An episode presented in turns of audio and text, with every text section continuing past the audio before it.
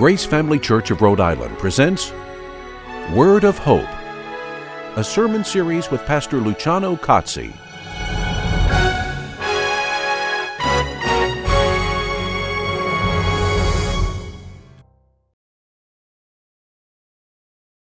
God, today we ask you to hear our prayers. We ask for healing. In a day where we are so connected to the world, set us apart. In a time of great unrest and uncertainty, we ask for holiness. So search our hearts, renew our minds, and help us love like you love us.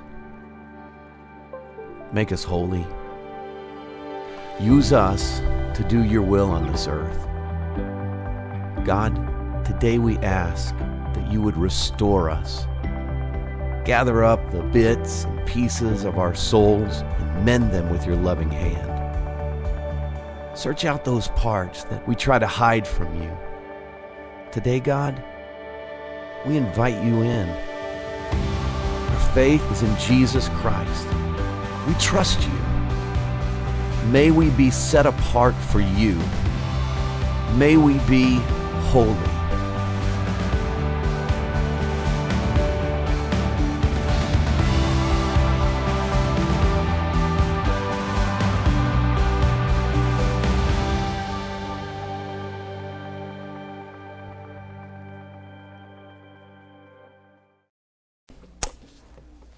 Well, brethren, the Apostle Paul left us quite an amazing example of prayer. Um, in a number of occasions, we refer back to the Apostle Paul to, to learn, to learn what praying is really all about. But the way he was praying, the way he was praying may just surprise some of us. Think about it. How do we usually pray?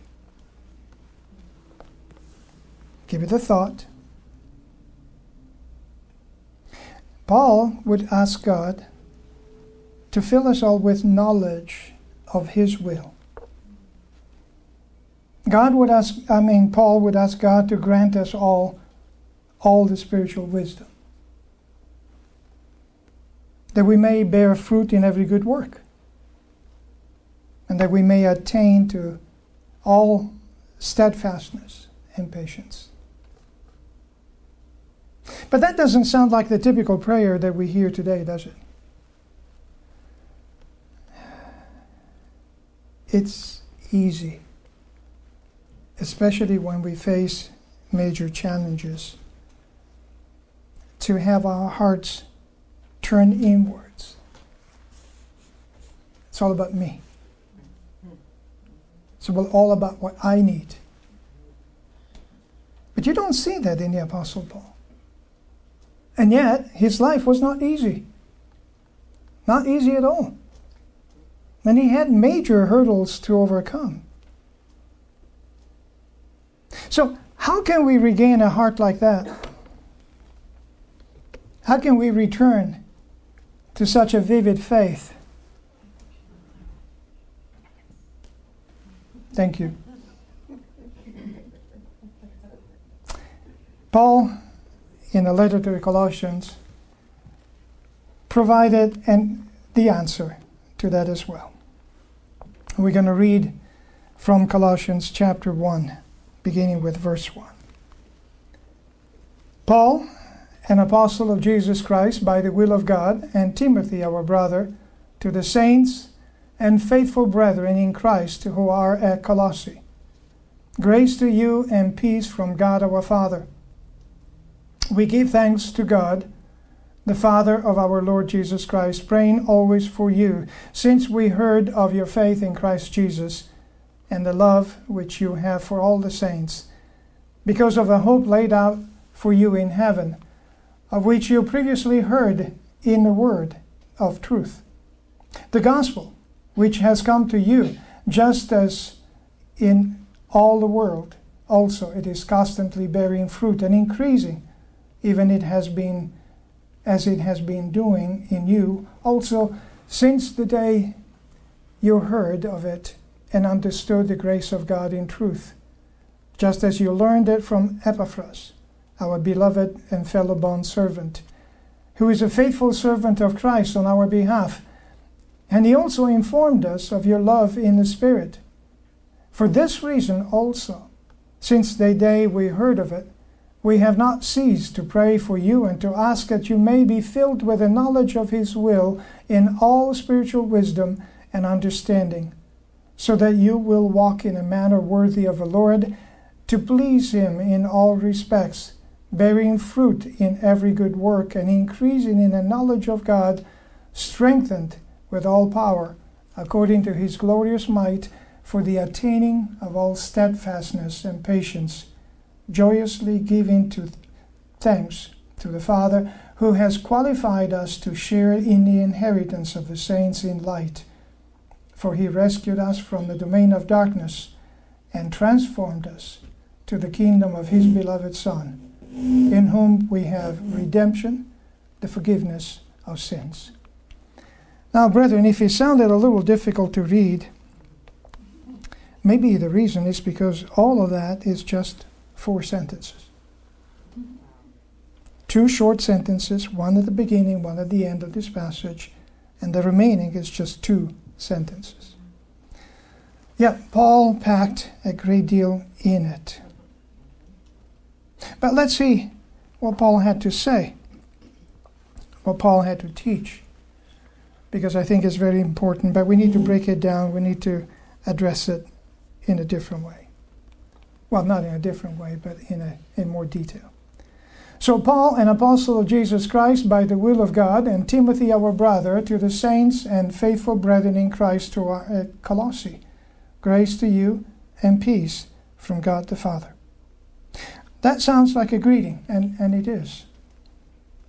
Paul introduces himself, but he does it in a more formal way because he had not been a Colossae yet people in that church did not quite know him personally. So he and also he had to correct, to counteract the influence of Gnosticism in that church in Colossae. So he introduced himself a little more formally. Paul, an apostle of Jesus Christ. Now let's look at that for a second. Paul, an apostle of Jesus Christ.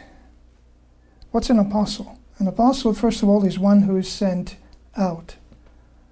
And is an apostle of Jesus Christ. It means that Jesus Christ himself sent him out um, to represent him.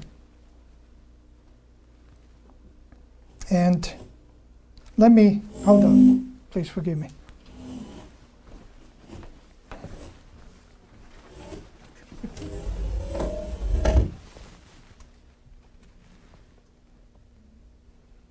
Is your mic on? No. Okay. Is your mic on?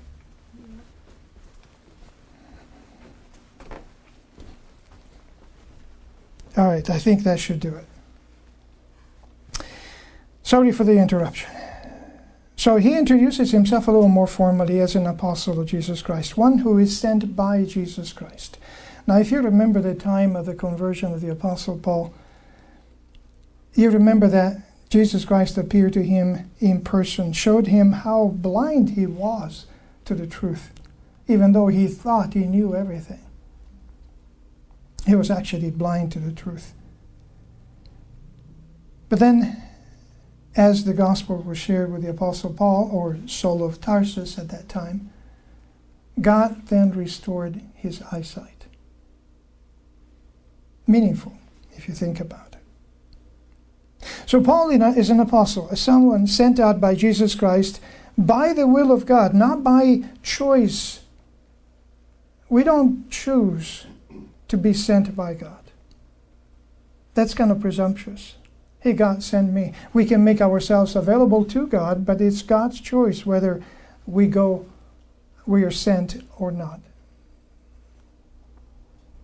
And Timothy, our brother, Timothy was part of those who contributed to this letter. And we find Timothy with Paul frequently and mentioned together. To the saints and faithful brethren in Christ. Now, the saints, or the holy ones, isn't it nice to be called saints? Now, saints not in the sense of being canonized, but saints in the sense that we are the chosen one, we are the holy ones, the ones that are set aside for God and for His service. But notice also, it talks about the congregation as faithful brethren. Faithful meaning believers. Those who accepted Christ, those who believed in Jesus Christ, are now called saints. You are called saints. But notice the expression here saints and faithful brethren in Christ who are at Colossae. Now, there are two expressions that indicate location.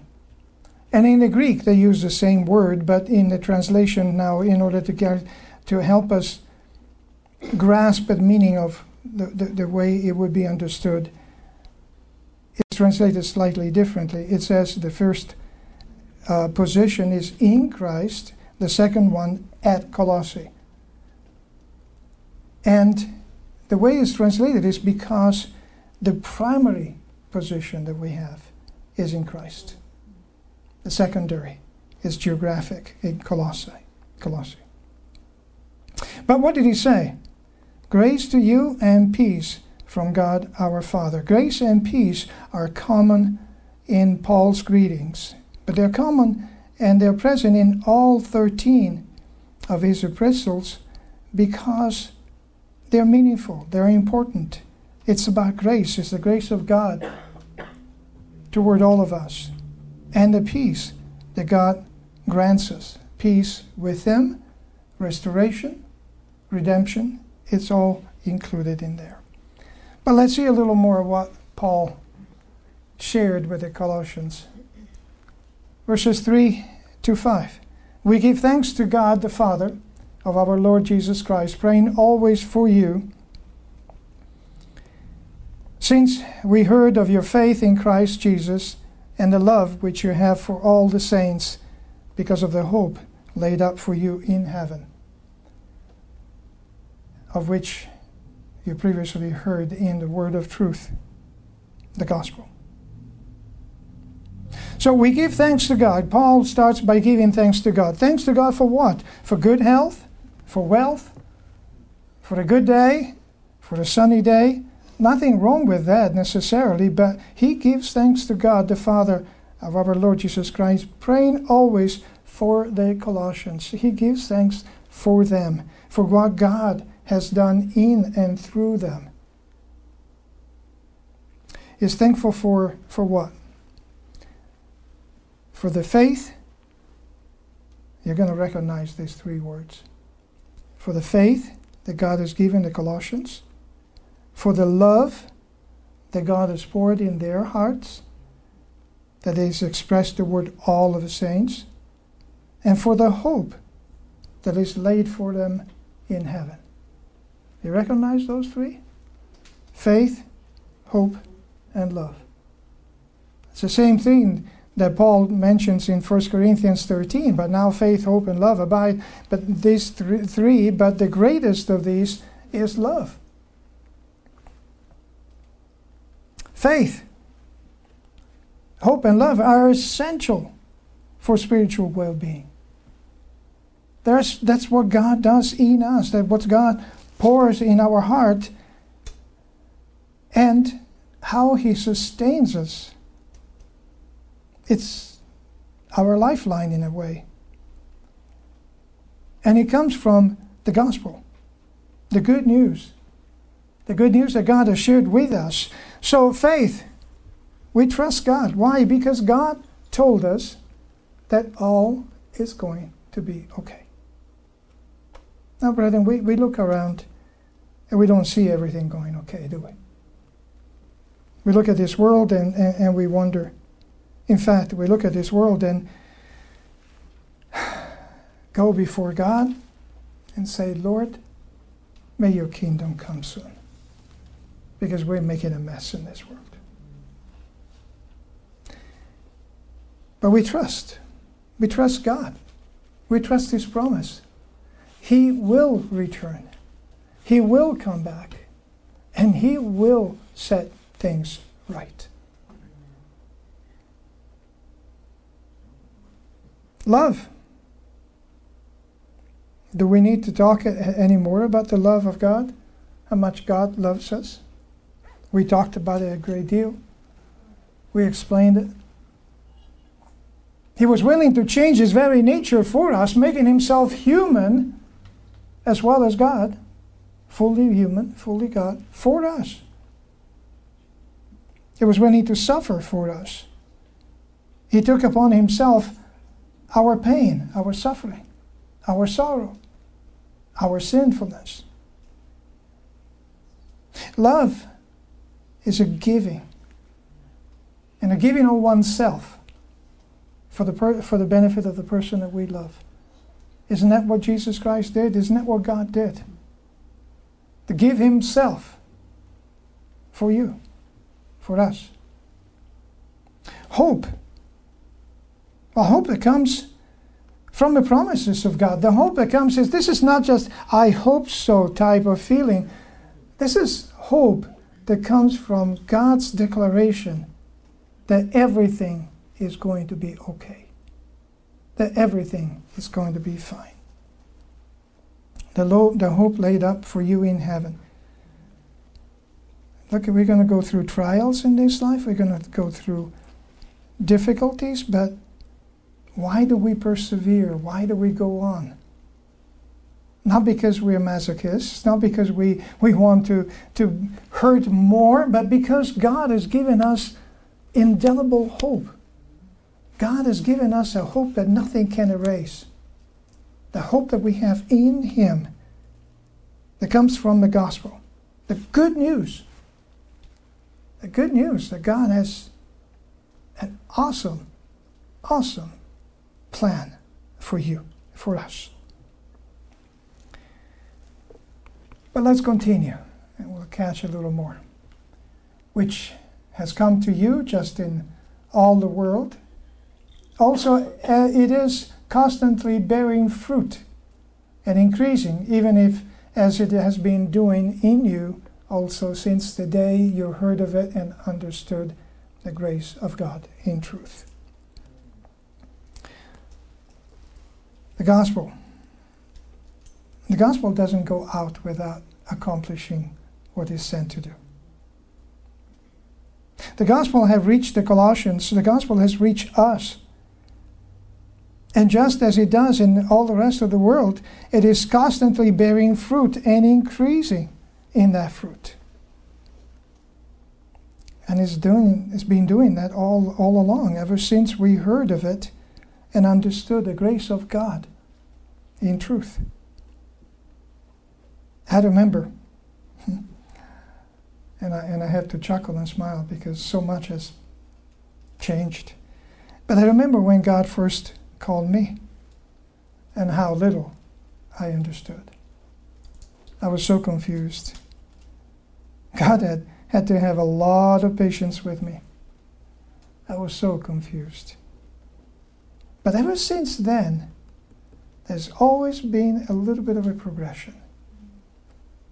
Oh, I got something new. And it's exciting, isn't it? Isn't it exciting when you open the Bible and you read something you read for a long time and all of a sudden, whoa, I didn't see that before. But it makes sense.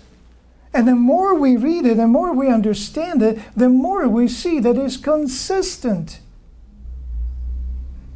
Lately, God has shown me that from Genesis 1 all the way to the end of Revelation, there is a clear, consistent, single message that has a few parts to it, but a child can understand.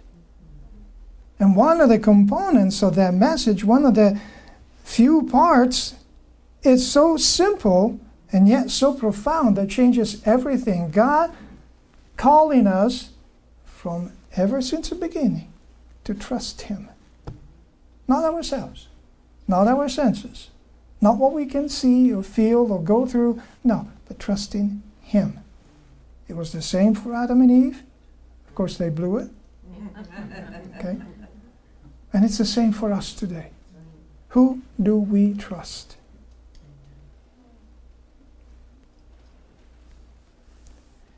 The other aspect, there are a few others, like God's love.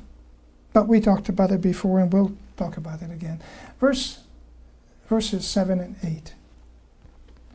Just as you learned it from Epaphras, our beloved fellow bondservant, who is a faithful servant of Christ on our behalf, and he also informed us of your love in the Spirit. Now, we're not talking about gossiping here. We're talking about Paul inquiring on the well being of the church in Colossae. We're talking about interest, love. Just like when we come together, and we, we talk to each other and say, How are you doing? How are things for you? And we share in that communion that God has given us. I learned it from Epaphras, a beloved fellow bond servant bondservant of Christ, a faithful servant of Christ. Wouldn't you love to be called that? And you can be. You can be. But we need to be steadfast. We need to continue in that trust. We need to continue in that faith. The faith that God has given us, the trust that God has given us. God Himself has placed it within us, and we need to continue to walk in it. But notice that he also informed you, us of your love in the Spirit. Now, how many things could Epaphras share with Paul about a congregation? Who knows? Maybe hundreds, I don't know. But what did he choose to share with the Apostle Paul? Their love in the Spirit. Paul, here's the important thing about this church God's love is in them and is being expressed through them. That's awesome.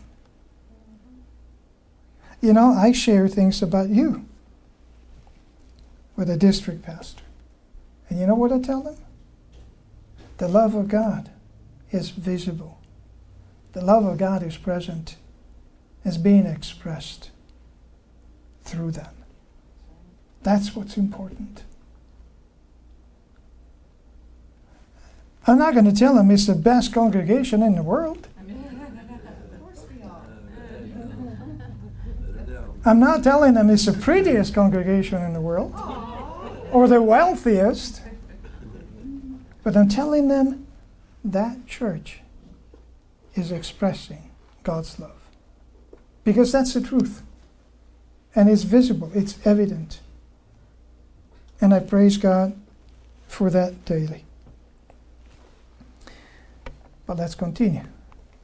For this reason also, since the day we heard of it, we have not ceased to pray for you and to ask that you may be filled with the knowledge of His will in all spiritual wisdom and understanding. Verse 9. For this reason also, so part of that reason is what God has done in that congregation. Since the day we've heard of it, Paul says, so since the day that he was informed that the, the love of God is being expressed in and through them, that they're bearing fruit.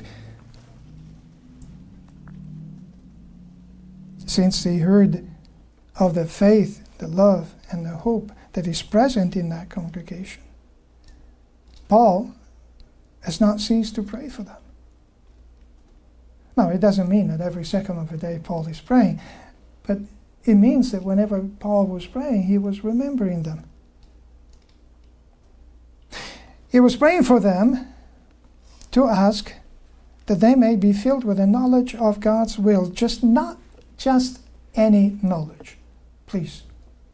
Not just any knowledge, but the knowledge of the will of God. A relational, a relational knowledge of God a relational knowledge of His will.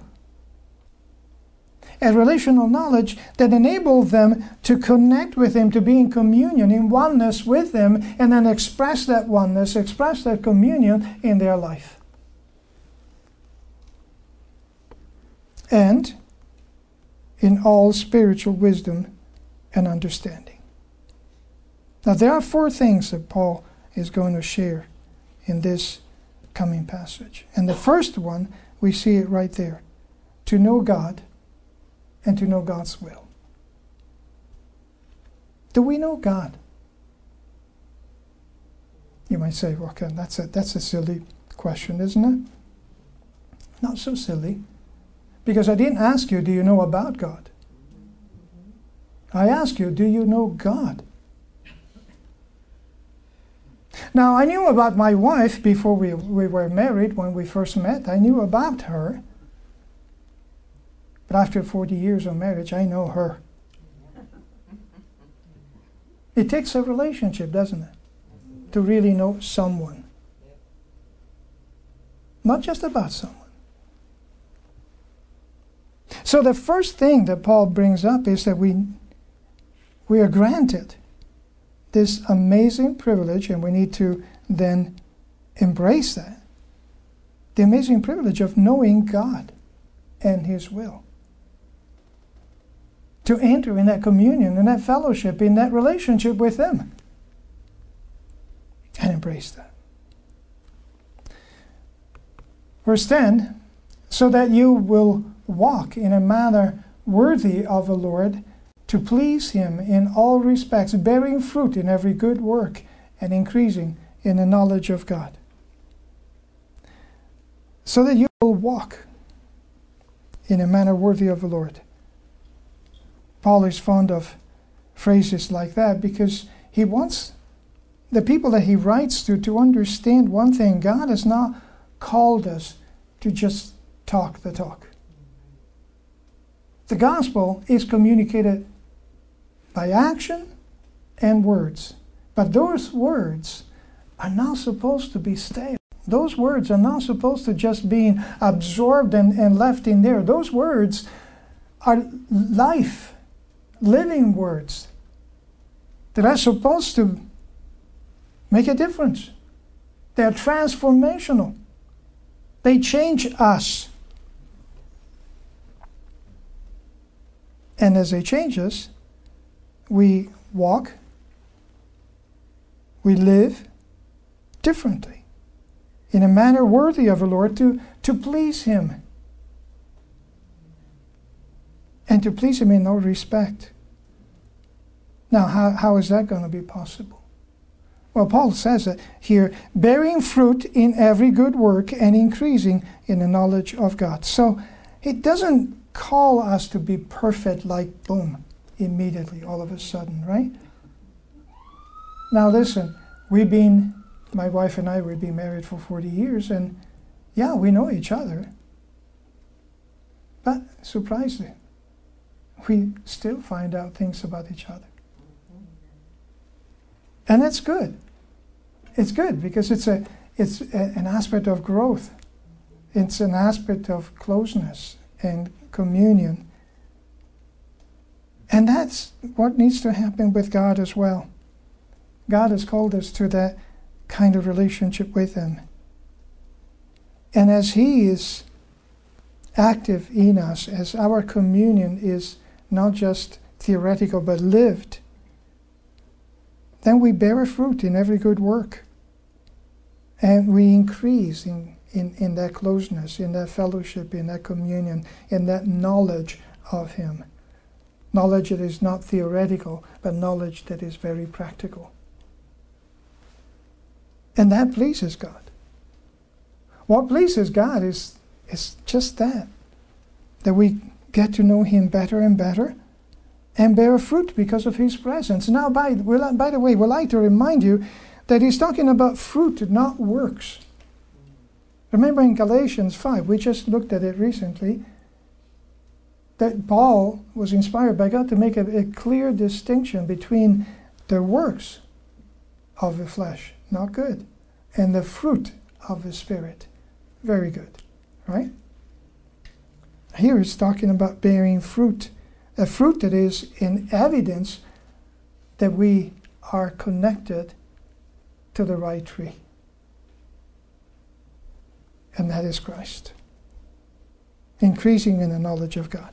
Verse 11 Strengthened with all power according to his glorious might for the attaining of all steadfastness and patience. You know, you, you, you don't read the whole thing in here, and you may misunderstand it.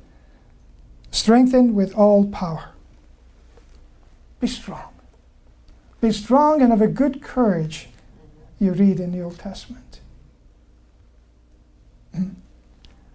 It's one of those phrases that always makes me chuckle because, you know, whenever you hear God saying, don't be afraid,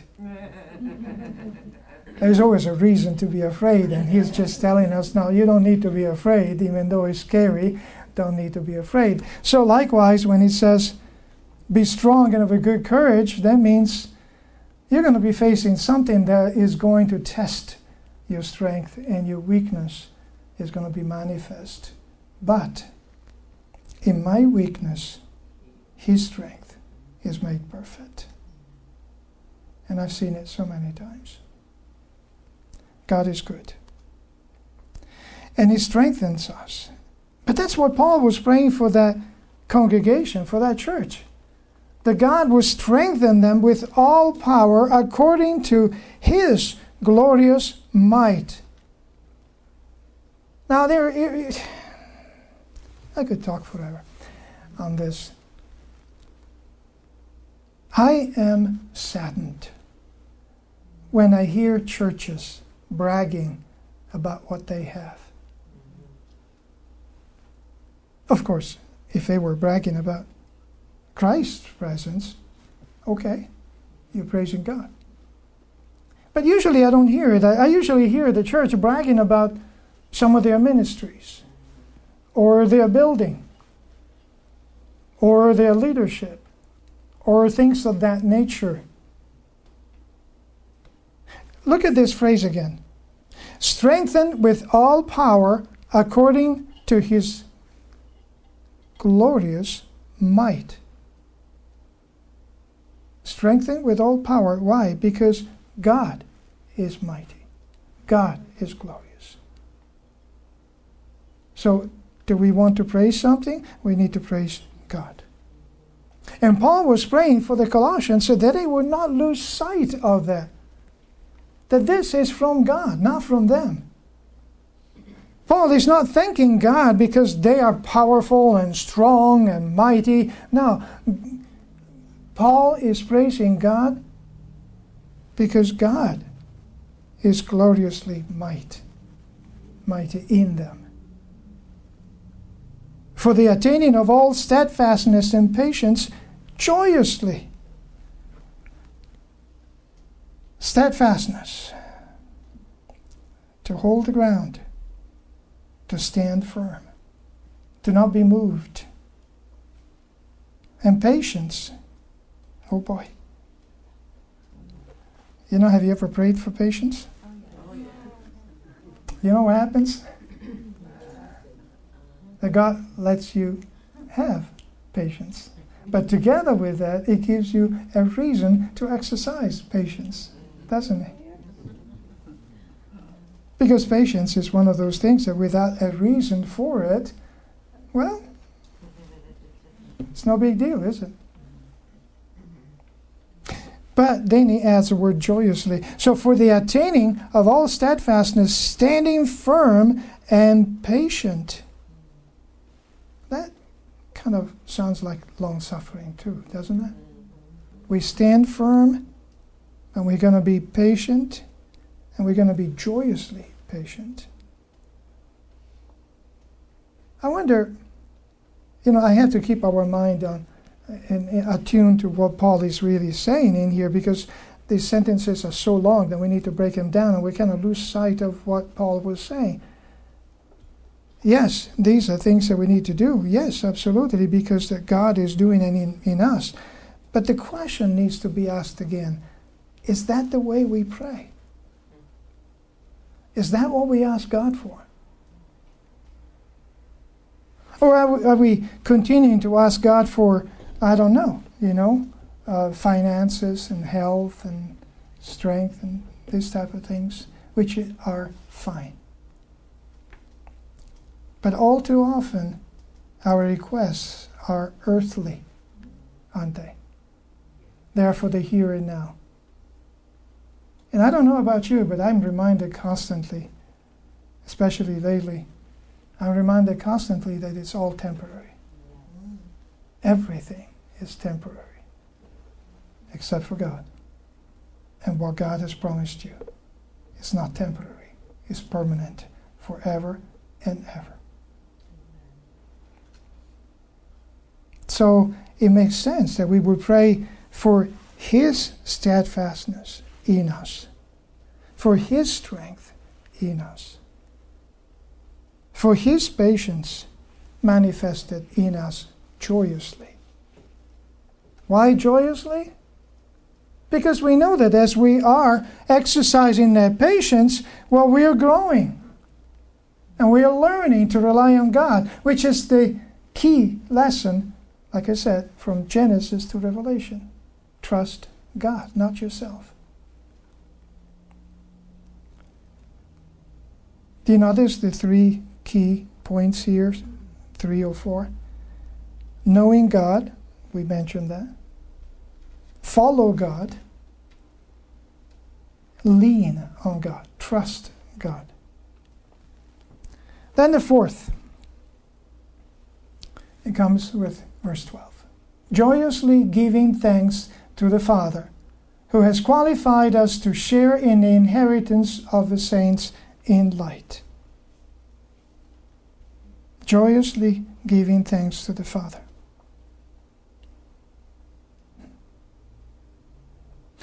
Why? We will see in the next verse because He has rescued us. But I'll, I'll make a comment at that point. But look at it again. Giving thanks to the Father who has qualified us. Come on, brethren.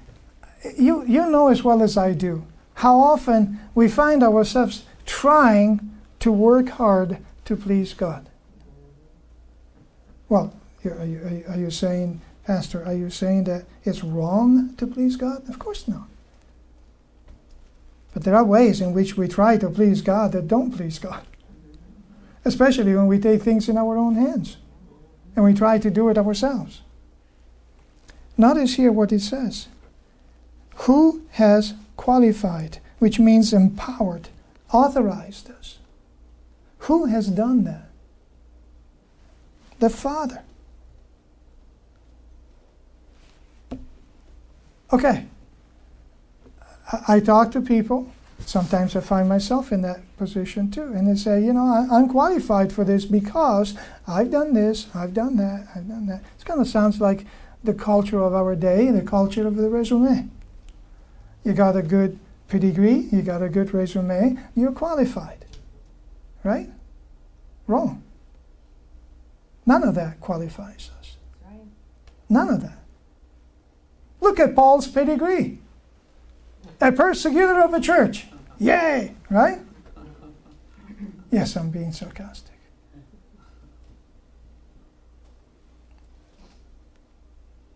A Pharisee of Pharisees. Would you ever think that Paul would be called by God and be appointed as an apostle? you know, sometimes I make that argument when, when I had to, to when I had conversations with some people that wanted to know whether I was qualified for certain things in ministry or not. And I said, look, I'm as qualified or may be disqualified as Paul was. But if God is calling, who am I to say no? What am I? Nothing. But Christ in me is everything. What are you? Nothing. But Christ in you is everything. Okay? Can you qualify yourself with your resume? It, it, it doesn't impress very much Although it may be a very good one, but it doesn't impress very much. What qualifies you is God the Father, who has redeemed you in Christ and has called you to serve Him and to follow Him.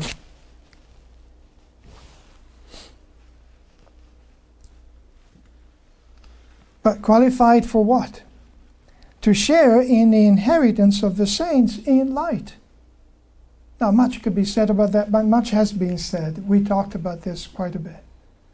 That amazing inheritance that we talked about so much. It's coming up again, it's being present again. It is a source of hope again and again and again. As you read through the New Testament, especially, but even in the Old Testament in, in a slightly different way. God has an inheritance, it's yours.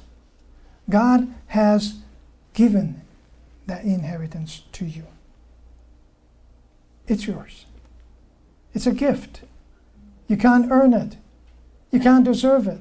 There is no way you could ever deserve that. There is no way you can ever earn that, but God has given it to you freely. And in Jeremiah, God makes an example, makes a, paints a scene to help you understand how silly what we do sometimes is.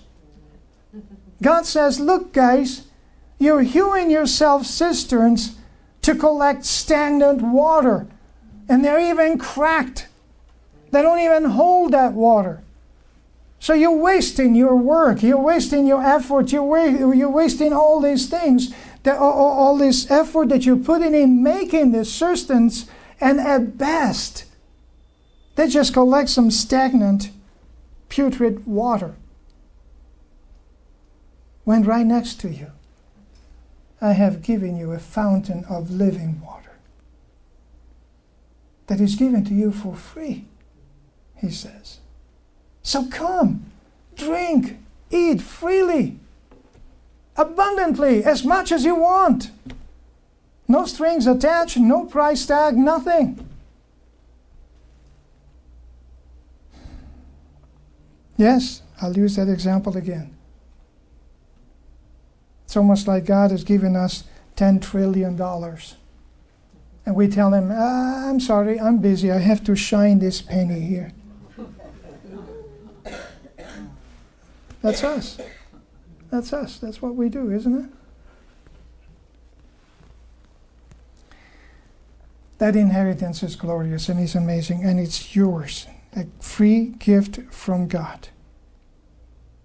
Verse 13 and 14. For he rescued us from a domain of darkness and transferred us into the, to the kingdom of his beloved Son, in whom we have redemption, the forgiveness of sins. It almost sounds like Star Trek. He beamed us from one to the other. And the meaning is not all that different. He actually transferred us from one to the other.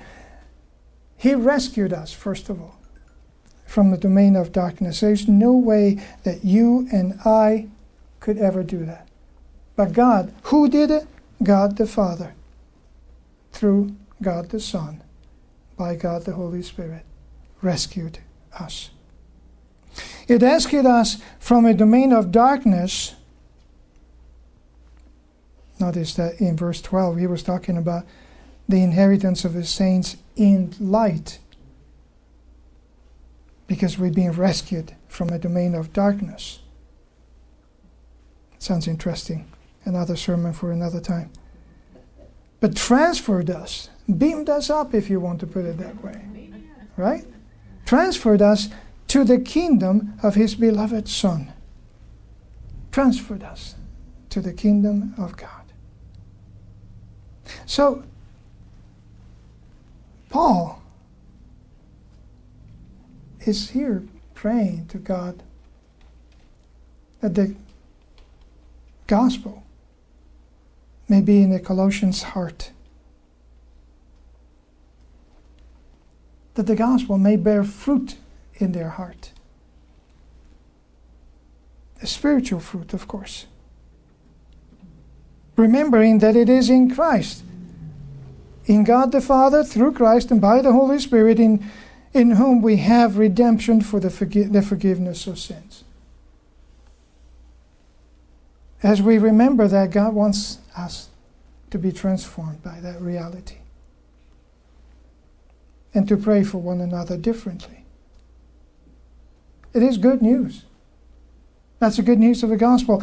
God is showing us through the Apostle Paul that what we should really pray for is the effectiveness of the gospel in our brothers and sisters. That the truth of the gospel may be manifest in their lives abundantly because of the presence of the Holy Spirit, because of the presence of God in them. But you know, gospel is not a word that is unique to Christianity. The term translated gospel in the Greek was used in classical Greek.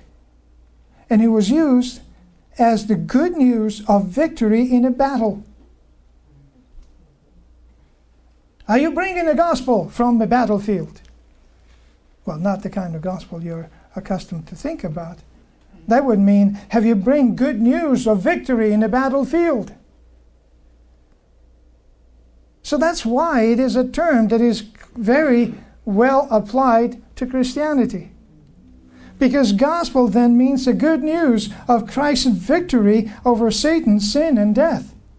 The battle is fought, the battle is won. The good news Christ has won the battle for you. Christ has done what you could not do. And as the battle is won, you can now enjoy that communion. You can now enjoy that fellowship with Him that will change you, that will transform you every day more and more into the image and likeness of Jesus Christ. God bless you.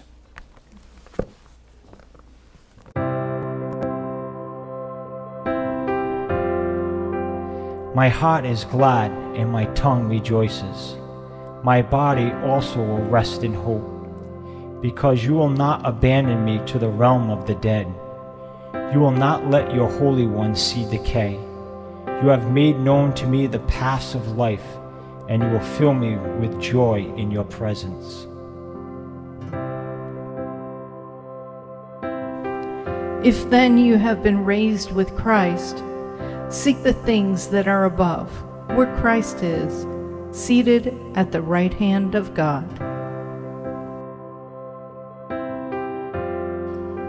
May the words of my mouth and the meditation of my heart be acceptable in your sight, Lord, for you are my strength and my Redeemer. Amen.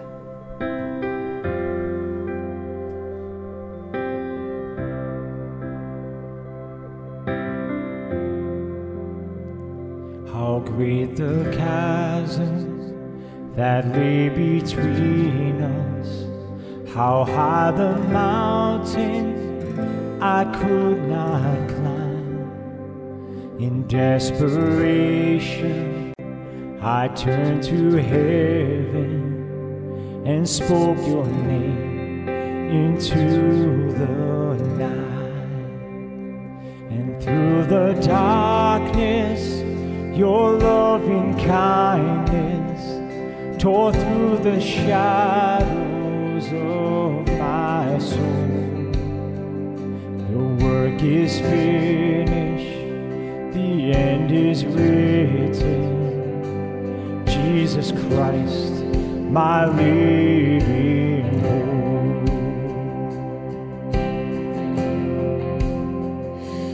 Could imagine so great a mercy?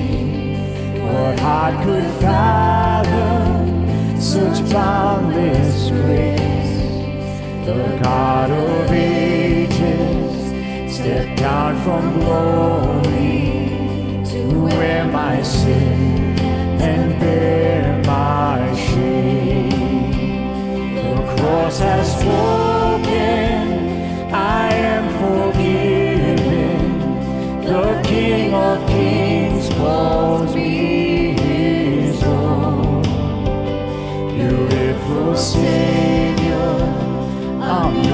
forever. Jesus Christ, my living hope. Hallelujah. Praise the one who set me free.